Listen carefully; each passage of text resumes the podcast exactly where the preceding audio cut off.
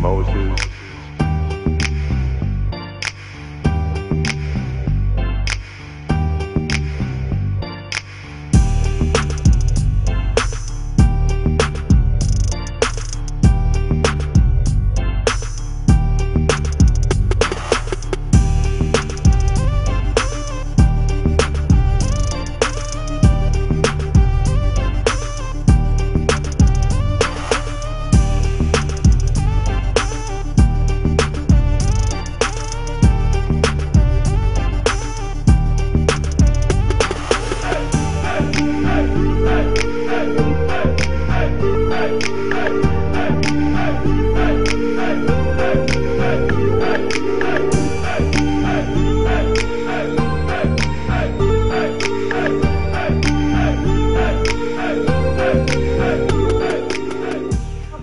To another episode of We Own the Table. I am Tanya Burke, your host, your hostess with the mostest. And today we have another, when I say another, another fabulous sister friend of We Own the Table of the show.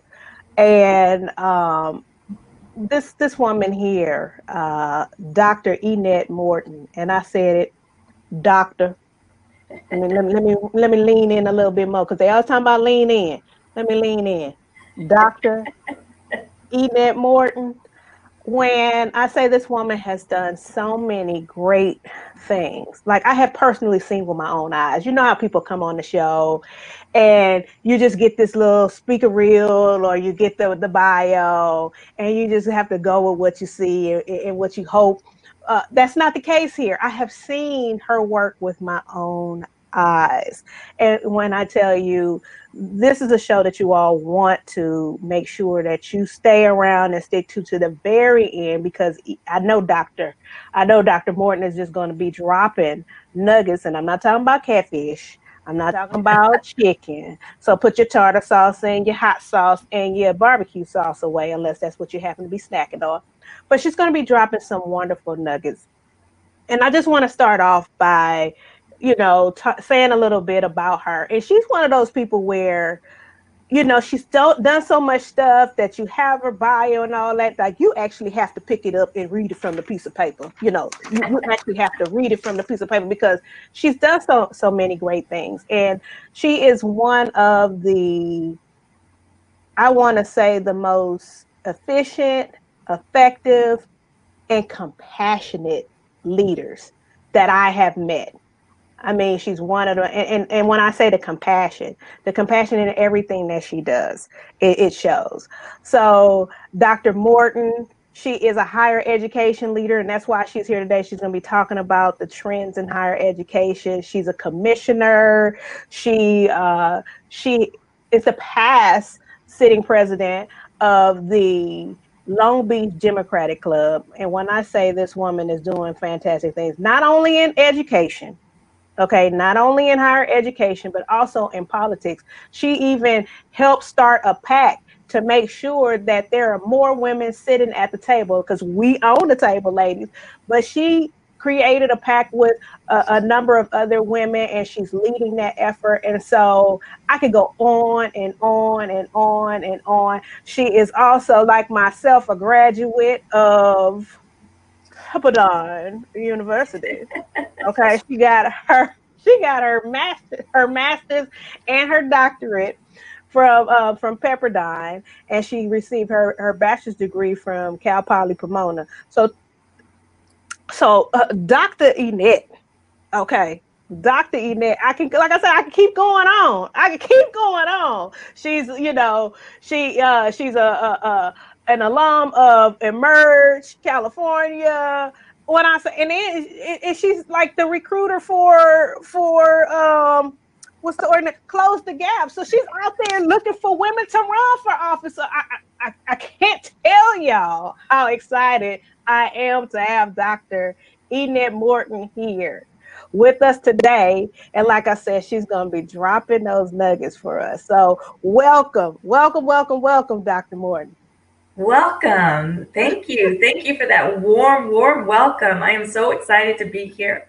This is such a great platform. So, thank you for creating this space so that we women can talk about our accomplishments and you know like you said we own the table don't just bring the chair bring our own table so that's thank right you for this space Oh, you're very welcome. And like I said, it's a pleasure to have you here because, like I said, you're very resourceful um, and you always come with the with with, with information um, to better other people and especially uh, better other women and especially black women. And so that's why i'm so happy to have you here today because it's it, education is important and higher education is important and i think it's so very important for us to have these conversations especially now that we are have approached uh, we're in this pandemic and education is, is, is literally changing like day by day, especially higher education is just changing day by day as each day goes by during this pandemic.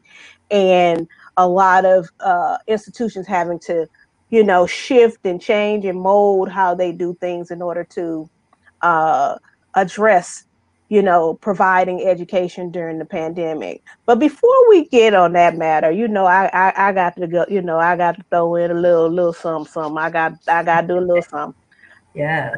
Talk about this fool that wrote this opinion piece. And just because you have an opinion don't mean you need to put it out there, people. But let's talk about this fool that put out this piece about Dr. Dr. Jill Biden and the reason why I want to bring this up because as you being a woman, you having your doctorate, and and let me say this, this it's hard work. Okay, it's hard work when women go out there, especially women. I'm speaking specifically women, especially women of color, and especially Black women, to go out there and do all the things that they need to do to earn these doctorate degrees. They they don't hand them out like bubblegum, or at least most of the institutions I know don't. Right and to be disrespected. But what, you know, this article kind of shook the nation, but this isn't anything new. Um, women, and especially Black women, you know, oftentimes when it comes to education, they're, they're questioned and, and, and it's downplayed. And so I just want to get your opinion about this whole, you know, the disrespect and talking about she shouldn't be called Dr. Dr. Jill Biden because she's in the White House. She's just supposed to be, uh, I guess, the wife. Right. Right. Well, you know, it's it's so frustrating, and I mean, it's this isn't anything new.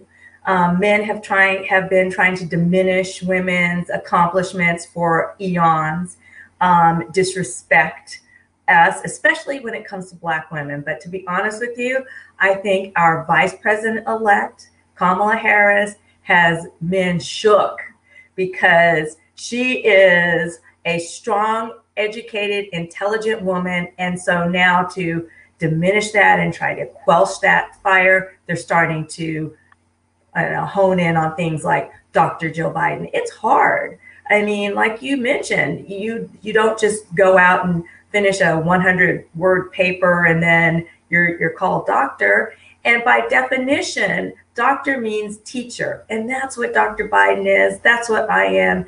Women educators are teachers and we earned earned every bit of the right to be called doctor because we're teaching we're putting out um, you know education for kids k through 12 higher education um, we're helping in our community. And a lot of these women have done this while they're raising kids, they're caretakers, they're working themselves. So you bring a lot to the table. So to try and diminish and and disrespect that title because you're um, insecure, we're not having it.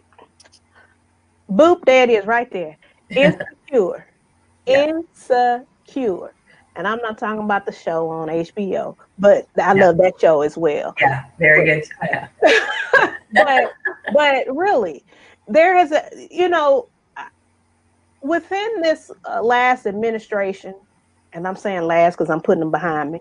Um, this, this last administration, there has been an insurgence of insecure individuals who have just uh, come up and just say, oh, it, it, just say, you know how they say kids say the darndest things. These folks say the damnest things, um, because uh, because they either lack something that someone else has, or they want to downplay people's accomplishments, and that's what this this this man did. Um, he came across bitter and spiteful and just plain petty, you yeah. know. Um, in regards to uh, you know the incoming uh, first you know wife, first lady, uh, and, and, and doctor, the first doctor. you know, so you know, yeah. but it, it it just was, but but like you said, it's just it's not something that that's new, but it shouldn't be happening today. You know, in 2020, uh, going into 2021 we shouldn't have to be having these kind of conversations. We should be talking more about, you know, the the the, the great things that Dr. Jill Biden will be able to bring to the position that she's going to hold because of her experiences, because of her education. That those are the conversations that we should be having. But instead, you know, we have buffoonery. Exactly. Well, this administration, more so than any other in history, has really played into the downplaying of education. You know, not um, promoting the education. Look who they have as the education secretary for crying out loud. She, that is, I am looking forward to rebuilding our educational system and having the support that our entire nation deserves. But education itself was one of the things that they were attacking. Why? Because when you have uneducated folks, let's just be honest, when you have uneducated folks, it's easier to lead them around and put in the um, thoughts that you want them to think. And when you don't think for yourself or have the ability to think for yourself, well, then you can stay in all kinds of power and cause all kinds of trouble. But this is just another reflection of the bad um, administration that we are putting behind us. And starting in January, you know, hope returns for building our education system because let's be honest, my big thing is that education is the key to everything. When you have education, you have the ability to choose the life you want for yourself. You have the ability to build what you want to do to take care of your family. You have the ability, you broaden your horizons. You're more inclusive in your thinking. It's really the key to everything. So having a higher education system, in addition to a nice strong K through 12 education system, you just build a more inclusive, more tolerant society that's engaged and has the ability to engage in things like political um, happenings, other events, because you're not so focused on just trying to, to, to trying to make a life. So with that, I look forward to this administration shepherding in a focus on education again and putting a spotlight on higher education. Um, specifically, they're talking about bringing free tuition, college tuition to our community colleges, which would be an enormous help for our underserved communities, people of color, especially Black women, our Latinx communities. They need that kind of education, that support to help build their futures. It also helps play into building generational wealth because now that you have the ability to work and the ability to create the life that you want, you can also help bring up the uh, next generation who can then get more education and, and go on. Um, let's be clear too. I'm not just talking about four year education, um, community college, technical institutions, all of those are also critical to our educational system because they allow you to build the skills that you want to want to build. Because everybody um, isn't interested in going to a four-year university. Um, and I'm so and, glad you said that. I'm so glad you mentioned that. I mean, you mentioned so much. Just, just you know, you dropped so much. You know, but I'm glad you brought up the the um, about how individuals not only you know it's not just about four-year education there there's other types of um, routes or pathways that people can can go in to achieve their their their wishes, their dreams, their career goals, um, and it doesn't just have to be a four year education. And what I am seeing is, and which has always kind of not did us well as a as a country in, in our education system, is we have these conversations where it's either this or it's that. So we're either pushing, oh, you know, finish finish high school, go get a job, uh, and and and we're against higher education, or we're pushing only go get a a, a, a four year, you know, uh, degree, get your bachelor's degree, then go get your master's and, and and possibly your doctorate degree. We and we send these mixed messages to um, our young folks, and then we also leave people out. A lot of people get left out of the conversation because we do the either or the or. And we don't and we don't embrace the you know you could do you could do it both actually you know? And so what do you see? Because I, i'm seeing a lot of and i understand why we're having more conversations about uh, less about college and, and and more about you know trade programs or vocational programs. And, and, a lot of it has to do with the insurmountable amount of uh, debt that individuals have um, that you know that have gotten their education. Where are you seeing the trends go um, in terms of higher education? Well, um, this is very good, very very good points. Um, well, we're moving away from what everybody knows as the traditional student which is the younger 18 to 24 year old who just graduated from college, maybe living at home with their parent or have their parents supporting them while they're living at the dorms. We're moving away from that.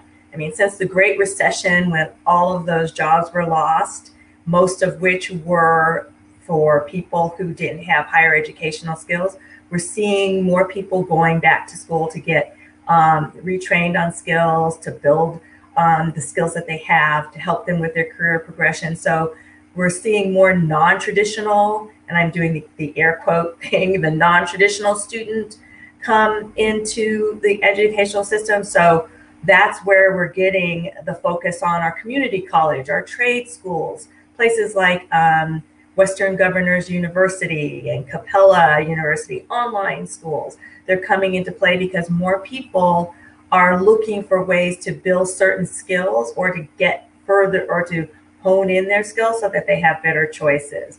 So that's a huge trend in higher education right now. We're seeing, um, I'd say since the late 90s, we're seeing um, more schools, almost 50, 55% of schools now support non-traditional forms of education so that they can support the non-traditional um, students. We're also looking at um, closing the skills gap, which is critical to helping non-traditional students or adults or adult learners or people who are coming back to school to finish to get their degree, closing the skill gap. So universities are focusing on those kinds of programs so that people can build new skills, um, to train for new technologies that are coming to play.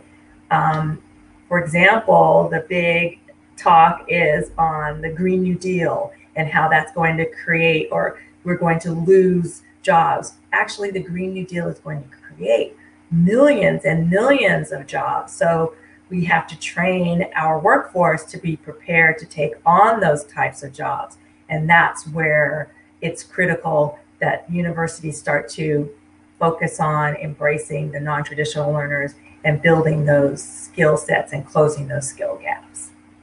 Yes, and I'm glad you brought up the whole green, uh, and I'm doing some air quotes. Um, and so many industries are, well, so many, uh, you know, business leaders in certain industries, I think is, is really promoting fear um, and, and, and how the advancement of how different things are happening in our world and and how we have to make these changes if we want to continue to be able to live on the planet and be able to breathe and, and drink water and have access to these things so we have to yeah. make these changes but having these changes doesn't necessarily mean that there is an elimination of you know complete elimination of industries and uh, oftentimes i have conversations with people like you need to get the skills that you have to have for the future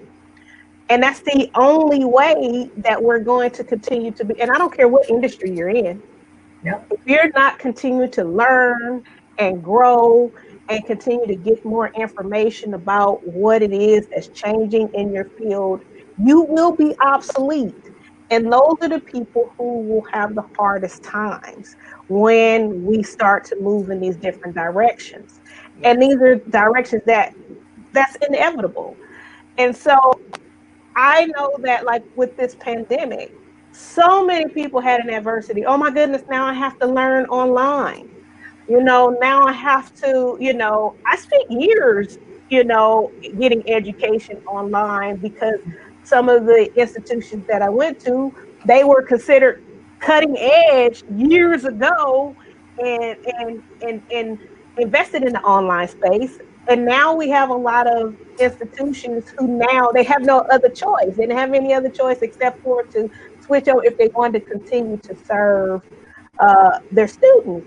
So do you see um, and being an administrator in higher ed, are you seeing that there's going to be more of a trend where one, we have to be more receptive to, like you said, with the Green New Deal and AI and all types of other things, to where we have to shift how we've done things before and shift our focus and, and, and getting our workforce prepared for the future? Yeah, absolutely. Absolutely. You know, I'm so proud of my city, Long Beach. We have are about to launch a training program to help people train for the logistical jobs that are coming into play because the, the workforce is changing. So how transportation is happening, how things are transported from a port of Long Beach to the rest of the country.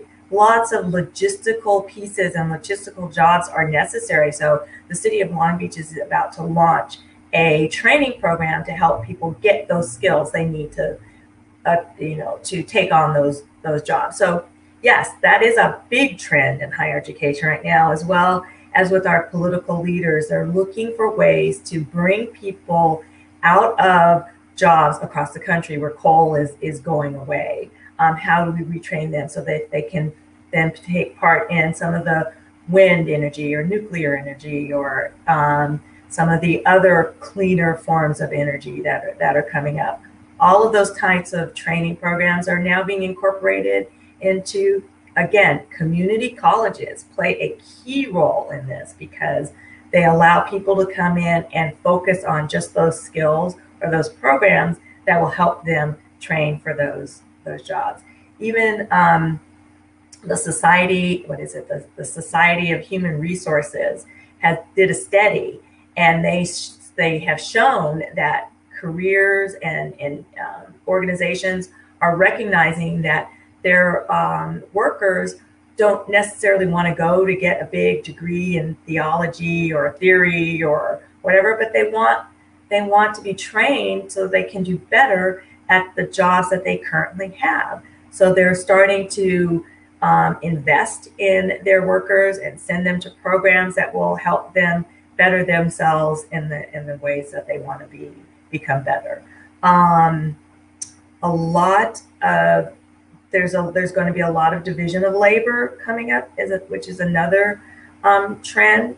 I think by I think they're saying by the year 2022 globally, there's going to be 133 million new roles that will require new training.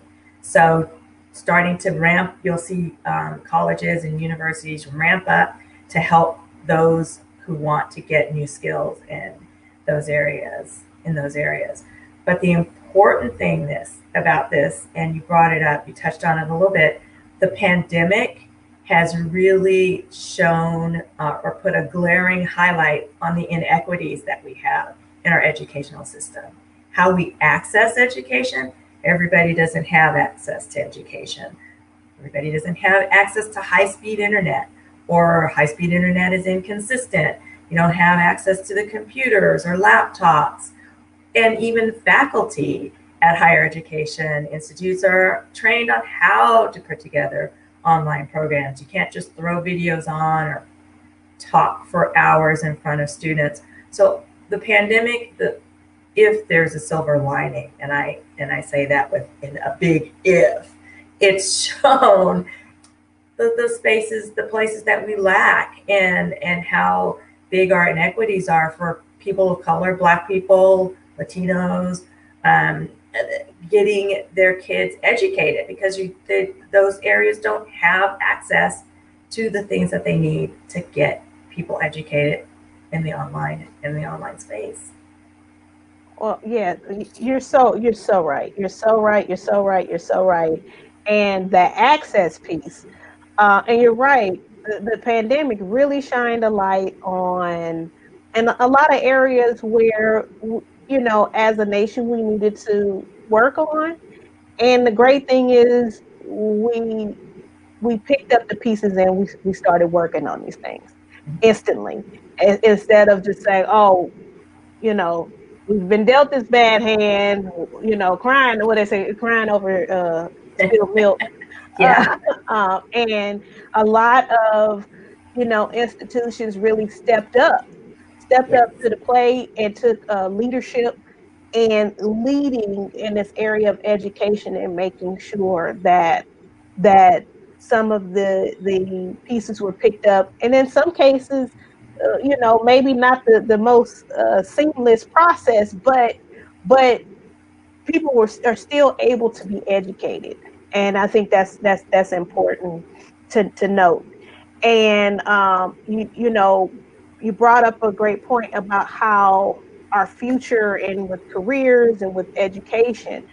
And so as a as a higher education administrator, where what part do you see do you see uh, more four-year universities uh, kind of dibbling and dabbling in, in, areas where maybe folks start to go to their institutions that's not in search of a four-year degree you know, I'm seeing more colleges creating alternative types of educational programs, more certificate based programs. Um, some of them do that through their extensions or uh, or they create a whole just a whole nother you know department or unit. Uh, are you seeing more of a shift uh, with some of the four-year universities going in a direction? You know, I don't see a shift in in the four-year universities doing it. But what I do see are other elements, like for example, LinkedIn stepping up and creating certificate programs that they can then be offered to employers. So employers are creating their own separate university type um, um, offerings. Uh, some, because of the way that universities are structured and what they have to um, the, the, the criteria that they have to meet when they're going for the Department of Education. It's hard for them to create certificate programs. It's just not something that all of them are able to do in, in how they're structured. But private universities are trying to step in and create a space where they work with employers who come to them and say, hey, we need to have a training program on communications or um, we want to do a program on getting our our, our staff more uh, literate with online learning or how to work with in the online space and social media communications. So those types of things we're seeing a trend towards companies really stepping in and picking up the slack and creating certificate programs for their for their um, employees. One, it's good because it helps them retain employees because once you spend all the time training them on your systems and and how you like to do things, you don't want to see them leave. So how do you can how do you make them stay and feel uh, appreciated and that they're continuing to learn? And you do that by creating certificate programs. Um, companies are also incorporating artificial intelligence in in some places, which is scares people because it can be seen as something uh, artificial or or people's jobs being lost because machines are taking over. But you got to remember, the machines are only as intelligent as the people who program them and operate them. So incorporating more um, artificial intelligence or AI for things like answering questions where before you had somebody on the phone who was there to answer your questions. And I know a lot of us are already seeing this when we call into the banks and and or or someplace else and we get a person on the line saying, please tell me what you're what you want to ask. And then somebody, a machine or a remote thing answers your questions. But you also have to have people to program those and to give the information. So it's give and take. And um, you're seeing tr- businesses start to pick up on that instead of getting rid of their employees, they're bringing in employees and training them on how to make this new online and artificial intelligence work for them. Yeah, and and that's a great point. Um, I not too long ago gave a a, a, a talk on AI proofing your job because we're, get, we're yeah. getting to that reality of uh, don't run from it, don't be afraid of it, but embrace it and learn Absolutely. as much as you can about it because those are the individuals who will continue to have a job at the end of the day or continue to have their career. Those who embrace and learn as much as they can about it and learn how to incorporate those things into to, into their current careers. Um, and so you're, you're, you're so right. You're so right. And especially what you brought up about um, the different companies stepping up and creating certificate programs and not only are these programs great for the individuals that work for these different companies, but they're also great for those who are looking to possibly get their foot in the door to work at yeah. these companies. We're seeing so many of these different academies and and then they're working with and, and affordable, you know, very affordable. Um, uh, some of these companies have partnered with, like you said, LinkedIn, Coursera, edX, you know, some of these different entities, and they're offering, you know, some really great certificate programs that can get people's foot in the door. And some of these major companies where some individuals have like tried to get in for for ages. Yeah. And been able to, but they, they kind of have a leg up by being able to have access to that. And so it's great that we are moving in that direction where the creativity and uh, the innovation that's that's out there in education to where we're evolving and especially as a country where we're evolving to where there's so much access to education and so that's why it always disheartens me when so many people there's access but they they don't have access yeah. And uh, I get so, you know, it, it just, it, it, really, you know, burns me up when um, we just have such, you know, rich resources, but not everybody, you know, is able to, to have access to those resources.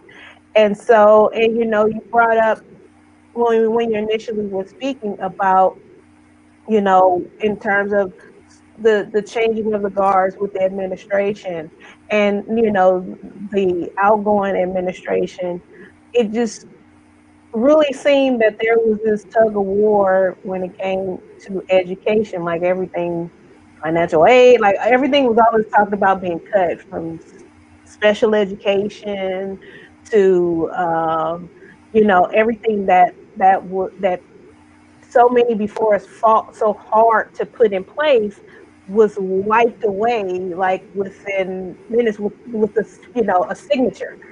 And so how do you or if you were in that position what would you suggest would be the steps that we take as a nation to get us back on track with education?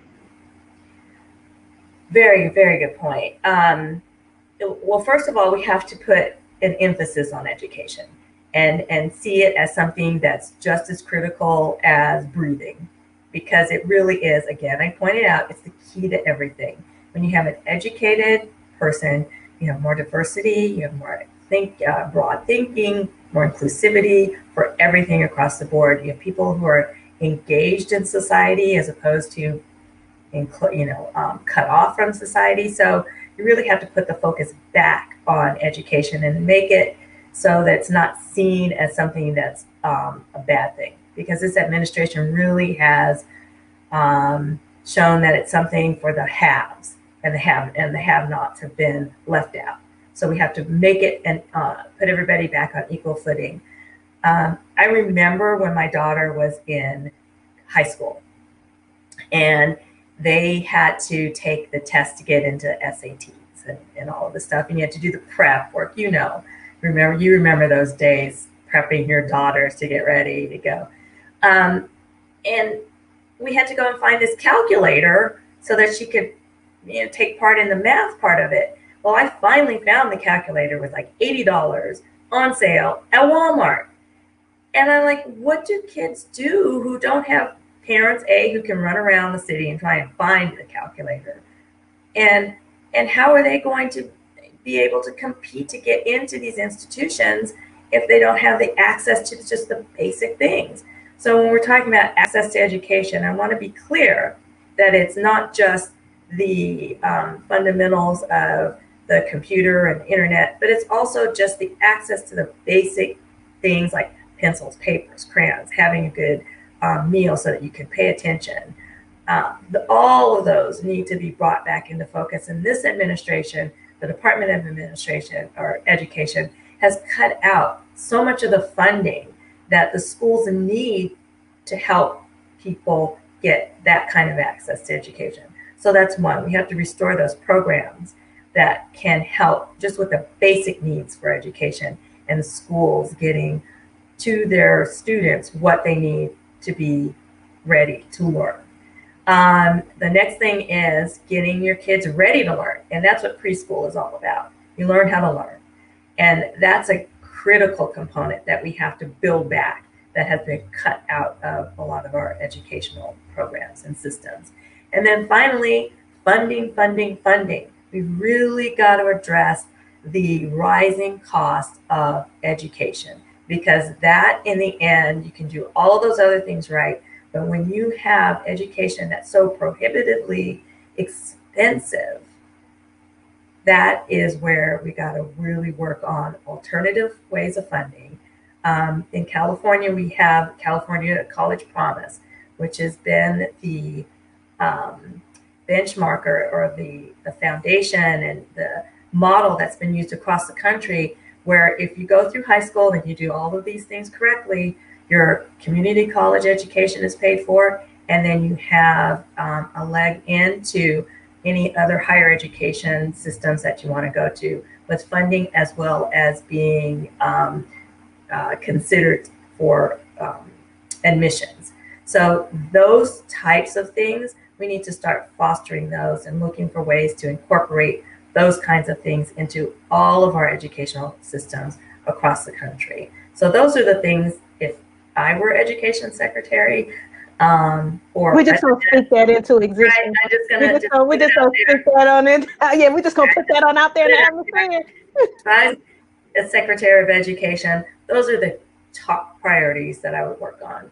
Um, preschool, funding sources and making sure that every pro everybody has those access to just the basic needs to get education yeah and you, you brought up such a great point you know uh, and me and my husband us being parents you know we've had three kids uh, two of them have gone on to college graduated from college. Our last one she's in college and, and speaking of that i'm representing because we're talking about higher education. I am representing her through langston university go langston. Uh, so that's why you see me changed up a little bit today because i wanted to represent. But being you know parents of students is it's, it's, it's very hard. There were many times especially her senior year when they started talking about the senior projects and the senior activities and the different things in education. And and was looking at the price sheet of a lot of the stuff and then looking at the cost of even just applying to colleges. Oh, and I was like, oh my goodness. I was like, are we gonna have to mortgage the house? You know, just to get through the senior year. Right. you know, because it's so expensive. And like yourself, the first thing I thought was, you know, I am so grateful and, and, and you know, that we have been in a position financially to be able to provide our daughter with those things that she needed and wanted, not just needed, but wanted. Yeah, yeah. Um, but there are so many families that that that don't and can't. And and education is very expensive and it's it's getting more expensive, you know, every year. And you know, just even when I was in college, and that was that was many moons ago. You know, I have enough student loans to be able to buy a small village or an island. so I can I hear understand. ya.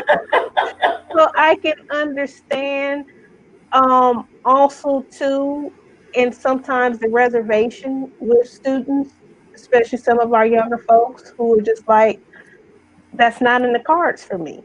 Um, and we were seeing that pre-pandemic. Wh- What do you think we're we're going to be seeing? You know, kind of after the dust settles and we kind of move a little bit more, you know, beyond the pandemic because you know we see on the news every day so many people are unemployed. Uh, you know, people financial status may not be the same, but they but their children or even they still have a desire to be educated, you know, beyond high school.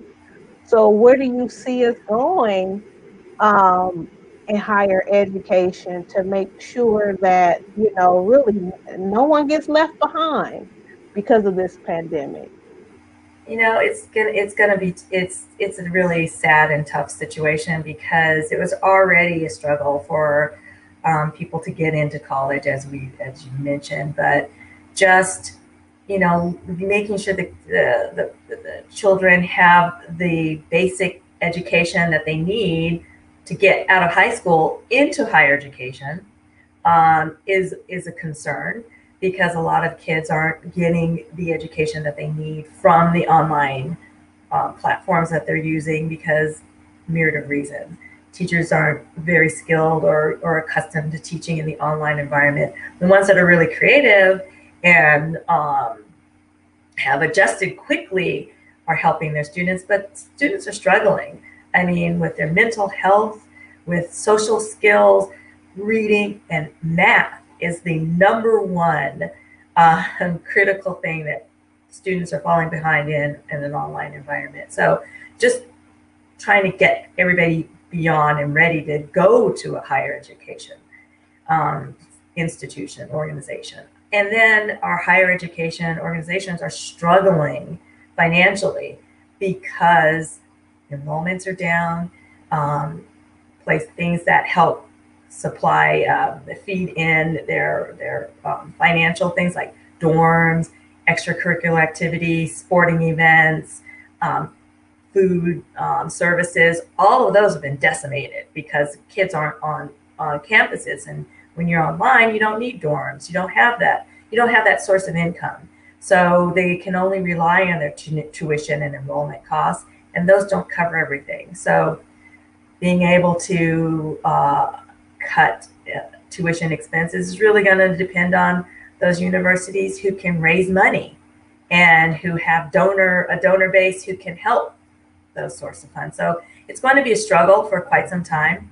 Higher education is going to take a huge hit because the funding isn't there. And then, you know, states who typically can help su- um, supplement some of that funding, they're being decimated because of the taxes. So it's going to take, I, I would say, the next five years before we actually fully recover so that we can see a financial benefit um, to help students beyond scholarships and things like that.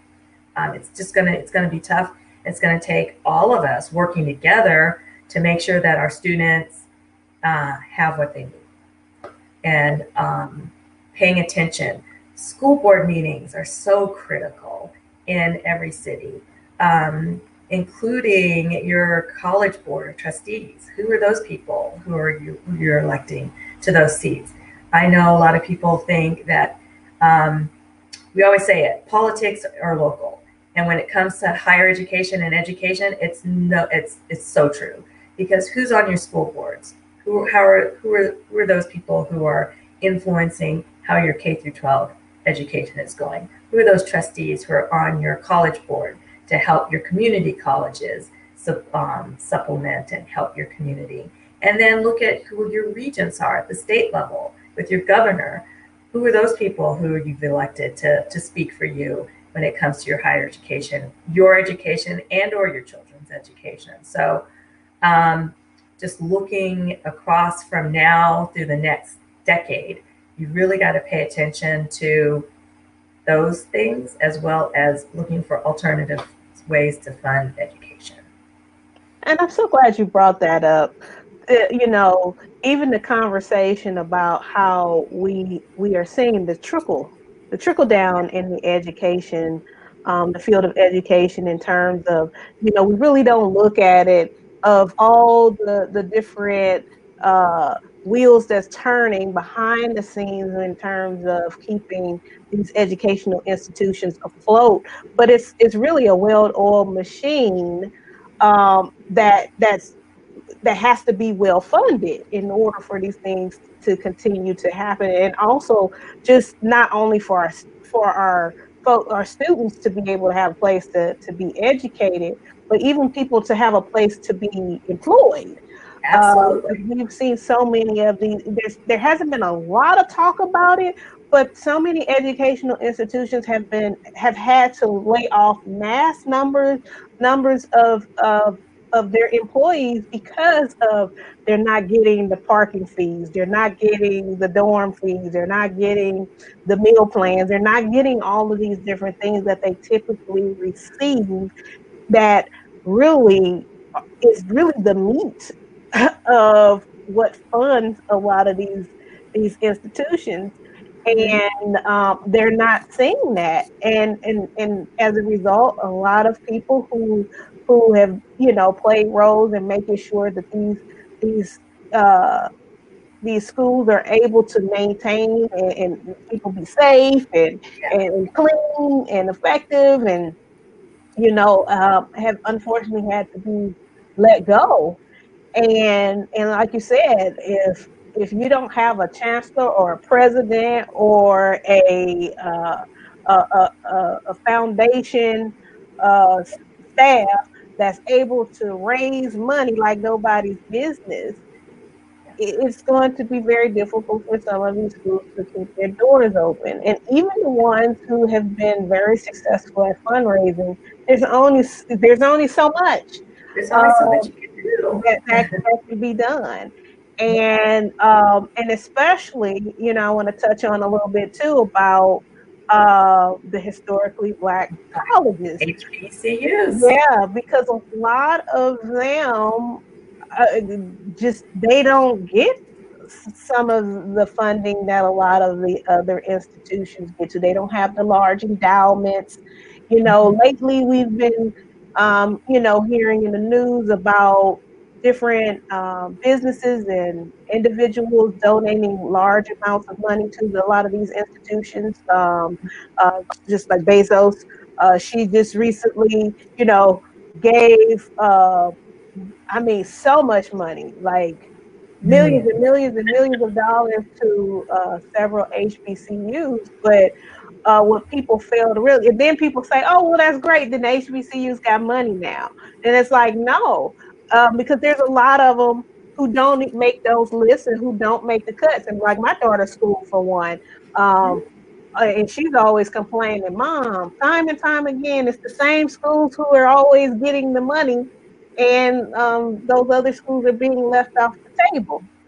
And that's still happening. And then they, and then on top of that, don't receive the necessary the, the necessary state funding that their, their the other counterparts, the other schools are getting, and so um, so we have to keep that in mind too if we want to continue to see any of our institutions doors remain open. You know, yeah. whether it's online, brick and mortar, uh, funding is needed. So it's important that we play our role and we donate um, to uh, higher education. We donate to these different schools. Uh, you know, if you're an alum, give back to you know to the school where you attended. Uh, if you have children, give to the school, even though you're paying yeah. tuition. Yeah, exactly. But, but it's those dollars that go a long way. And when we collectively come and do those things together as a people, then we take care. Uh, we say what we say. We take care of our own, and so it's important for us to remember that it, it starts with us. And like you said, uh, politics is local, and, and the same thing is where you put your money. Um, exactly. In terms of it being local, but um, it has been an absolute pleasure Dr. Morton. and then uh, it's always a pleasure. I always look forward to meeting with you and talking to you because you just are very insightful um, and every topic that you talk about. And how can the We Own the Table Sister Friend family, how can they find you? How if they want to reach out to you, how can how can they find your information? Well, uh, you can. It's simple. I'm on all the platforms. Facebook, I'm Enette Morton. On Twitter, I'm at Enette M. Instagram, Enette Morton or eMorton07. And on LinkedIn, I'm Enette Morton, EDD. So there you have it, y'all. She gave all her information. Now don't be DMing me two, three o'clock in the morning about I need Dr. Enette's information. I need Dr. Morton's information, and you didn't even pay attention and listen and write it down. So say it again for me, Ned. Say it again. Because sometimes Facebook. you have to hear it more than once. Right. Facebook, Enette Morton. LinkedIn, Enette Morton, EDD. Twitter, Enette M, at Enette M. And on Instagram, eMorton07. And if you need to email me, it's enette11 at gmail.com. All right. You guys have it. There it is. So before we round on out, Enette, uh, is there anything that you're working on in the future? There's something, you know, because you're always busy. You always got something going on, whether it's politics, education, you know, women's empowerment, women's leadership. Every you you always got something going on. So, is there anything that you're working on that you want to share with the sister friend community? Absolutely. Well, I, as you know, I'm very passionate about women's leadership. So I am working on a book on the women who are leading the charge for change. So I'm looking at the Black women who are leading the charge for change. And that book should be coming out shortly. I'm taking a step back from some of the other things that I'm passionate about so that I can finish this because it's just so critical to make sure that our younger generation sees us. They're seen in in what we're doing, and they have role models to look up to. So that's what that should be coming soon. Oh, that's terrific! I am so happy for you. That is that is music to my ears because it's needed. It's needed, and I know you're going to do the subject matter justice. Um, and um, because I know that you are a you you walk it like you talk it as they say. I, am not gonna break it down like they, you know, because I'm not that young anymore. But uh, but, but you you you practice what you preach and you walk it like you talk it. And so I'm looking forward to uh, reading the book, promoting the book, selling the book, slanging them out my trunk if I have to to make sure it's a bestseller. but it's it's something that's that's needed. Uh, that's needed out out especially right now especially yeah. at this the times that we're going through is needed and so i know it's going to be an instant success. So again i thank you for being on the show. I thank you for sharing your knowledge your information and your wisdom to our fellow sister friends out there. And all our sister friends out there, thank you for watching the show. And you know, we own the table airs Thursdays at 3 p.m. Pacific Standard Time. Every Thursday Pacific Standard Time, we're on Roku. We're on Apple TV. We're on Android TV. We're on, I mean, you name it, we're streaming there. We're on um, Fire TV. So you can always uh, reach We Own the Table, and also we're on social media as We Own the Table because we own the table. We don't have to beg, borrow, or steal to have a seat at the table because we own it. And I also wanted to say we're celebrating today because this is our last episode of the season, our first season, successful season of We Own the Table, and it was fitting to have Dr. Enette Morton round us out for our last uh, episode of the season. So look forward to more to come next season. And so thank you again, Dr. Enette Morton. And again, another great episode of We Own the Table. See Thank you soon. you.